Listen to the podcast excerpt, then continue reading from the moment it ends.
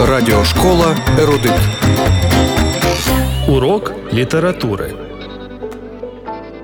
Мова йтиме про унікальну біографію в історії всього людства. Понад 2000 років тому в одне маленьке містечко Римської держави на перепис прибула сімейна пара.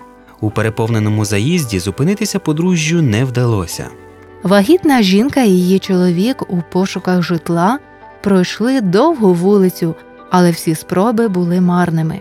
В той вечір їх ніхто не вшанував і не прийняв.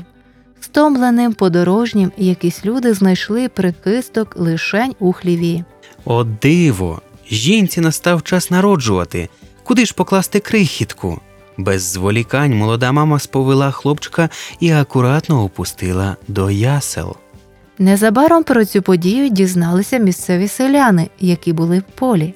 Яскраве сяйво на небі пробудило у їхньому розумі великий інтерес. Не чекаючи ранку, ці люди з трепетними відчуттями поспішили до малюка. Самі ангели повідомили вівчарам про чудесне народження величного чоловіка. Ця дата розділила час на дві епохи – до і після його народження. Тато і мама назвали дитятко через 8 днів. У скорому часі його посвятили Господу. Приємною несподіванкою для батьків був особистий візит закордонних послів у їхню скромну домівку. Поважні гості прибули з дорогими подарунками – золотом, ладаном і смирною. Хоча відвідувачів украй здивувала відсутність охорони і слуг біля домівки майбутнього царя, та вони віддали велику честь і шану маленькому немовляті. Справді, хлопчик не мав ані зовнішнього впливу, ані багатства, ані політичної влади, проте ще немовлям по-справжньому налякав тодішнього державного правителя – 12-річним спантеличив релігійних учителів. Підростаючи, хлопчина роками нікуди не виїздив із рідних країв. Він всього 1 раз перетнув кордон своєї батьківщини, ще у дитинстві під час утечі сім'ї до Єгипту. Родичі його були скромними людьми, без жодної престижної професії, без спеціальної освіти. Хлопчик жив у бідній родині селянина і зростав непримітним. Його ніколи не карали за провини чи пустощі, натомість хвалили за чесність, терплячість та допомогу іншим. Його першою вчителькою була рідна мама. Будучи підлітком, він багато часу трудився у майстерні зі своїм батьком-столяром. М'яким, лагідним, скромним і дружелюбним знали хлопця оточуючі. Але, як назло, знаходились лицемірні дорослі, котрі заздрили його знанням і винятковій слухняності Богові. Їм навіть вдавалось перед родиною несправедливо звинувачувати юнака у впертості, зарозумілості і неслухняності старшим. Бувало, хлопець відмовляв собі в їжі, аби нагодувати тих, хто мав більшу потребу.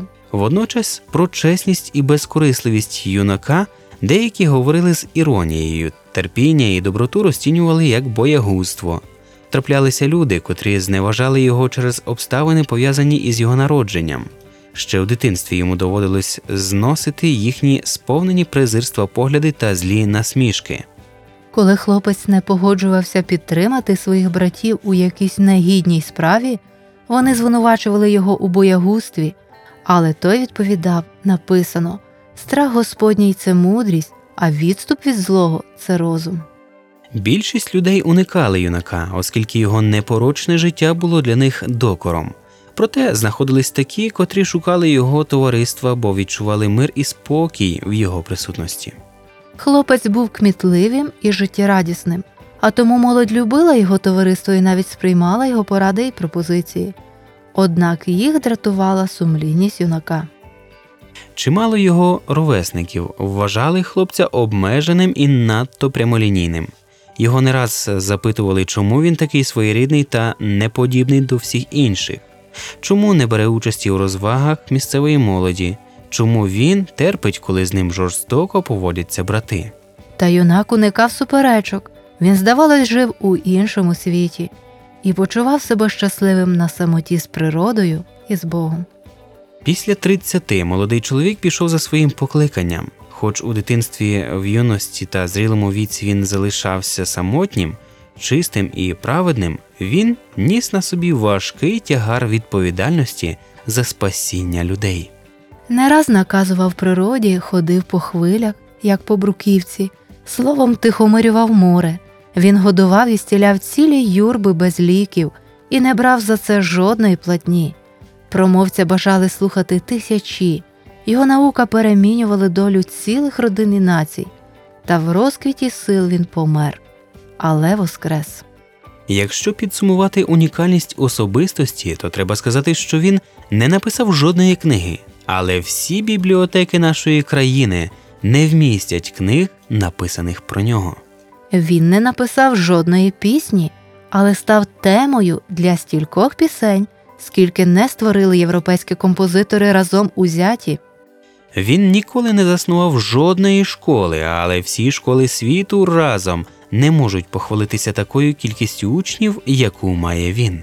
Він ніколи не командував армією, не закликав до її лав солдат, не тримав у руках зброї, але в жодного державного діяча чи генерала не було стільки добровольців, як у нього, які за його наказом примусили стількох бунтівників скласти зброю і здатися без жодного пострілу.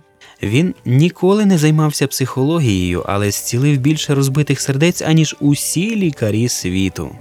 Він не був багатим, але мільйонери багатьох країн сьогодні бажають мати те, що він обіцяв своїм послідовникам. Щотижня по всьому світові завмирає торгівля та промисловість, аби віддати йому шану любові та поваги. Імена колишніх гордих правителів Греції та Риму з'явилися і зникли. Імена вчених філософів та богословів минулися також.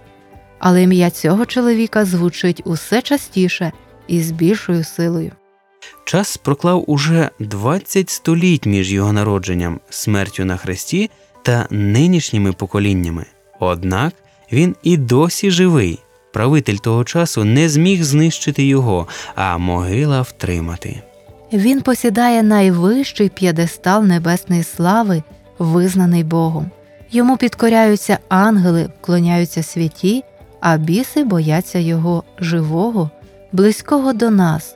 Як ви вже здогадалися, шановні друзі, нашого Господа та Спасителя, Ісуса Христа. В Його імені є для нас добра новина Євангелії. А яке місце у вашому серці займає той, чиє ім'я знає увесь світ? У студії для вас працювали Анжела Поліщук та Юрій Прозапас. До наступної зустрічі в ефірі. Радіошкола Ерудит.